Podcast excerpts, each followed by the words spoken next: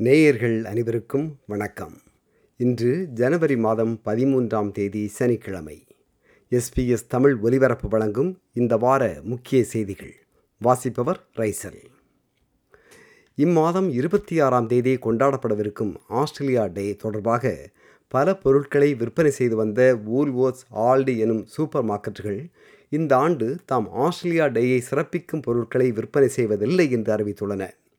Australia டே ஜனவரி இருபத்தி ஆறாம் தேதி கொண்டாடப்பட வேண்டுமா என்ற விவாதம் நாட்டில் நடந்து வரும் பின்னணியில் இந்த நிறுவனங்களின் அறிவிப்பு வெளிவந்துள்ளது. இந்த அறிவிப்பை கடுமையாக விமர்சித்த எதிர்க்கட்சித் தலைவர் பீட்டர் டட்டன் மக்கள் இந்த நிறுவனங்களை புறக்கணிக்குமாறு அழைப்பு விடுத்தார்.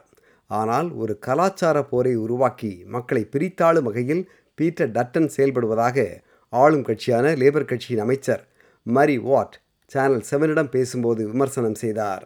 I think it really shows the kind of priorities of Peter Dutton. Rather than thinking about the things that are priorities for Australians, like taking pressure off cost of living while not adding to inflation, he's out there fighting yet another culture war, talking about what kind of products that supermarkets sell.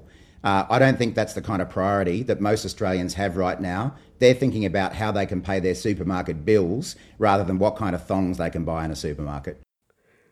செங்கடல் பகுதியில் பயணிக்கும் வர்த்தக கப்பல்களின் மீது Yemen நாட்டில் இயங்கி வரும் Houthi போராளிகள் தாக்குதல் நடத்துவதற்கு பதிலடியாக அமெரிக்கா மற்றும் பிரிட்டன் நாடுகளின் போர் விமானங்கள் ஏமன் நாட்டில் இயங்கும் ஹூத்தி போராளிகளை இலக்கு வைத்து ஏவுகணை தாக்குதல்களை நடத்தின இந்த தாக்குதலில் ஆஸ்திரேலிய பாதுகாப்பு படையும் கலந்து கொண்டதாக பாதுகாப்புத்துறை அமைச்சர் ரிச்சர்ட் மால்ஸ் ஏபிசியிடம் கூறினார் Australia must stand up for the rules based order.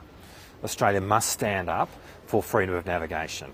When you consider who we are, an island trading nation, much of our prosperity is based on sea lines of communication, is based on the freedom of trade on the high seas, and it is absolutely essential uh, that Australia stands firm in the principles of freedom of navigation on the high seas.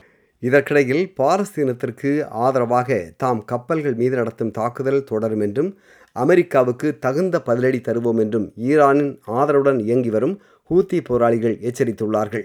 ஆனால் தாக்குதல்களை Houthi போராளிகள் உடனடி நிறுத்த வேண்டுமென்று ஐக்கிய நாடு சபை மீண்டும் வலியுறுத்தியுள்ளது.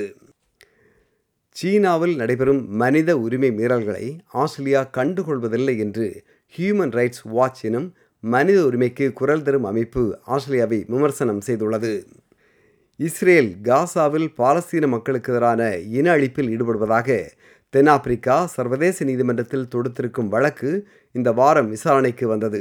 இரு தரப்புகளும் தங்களது வாதங்களை முன்வைத்தனர். இது குறித்த இடைக்கால தீர்ப்பு இரு வாரங்களில் வெளியாகும் என்று எதிர்பார்க்கப்படுகிறது.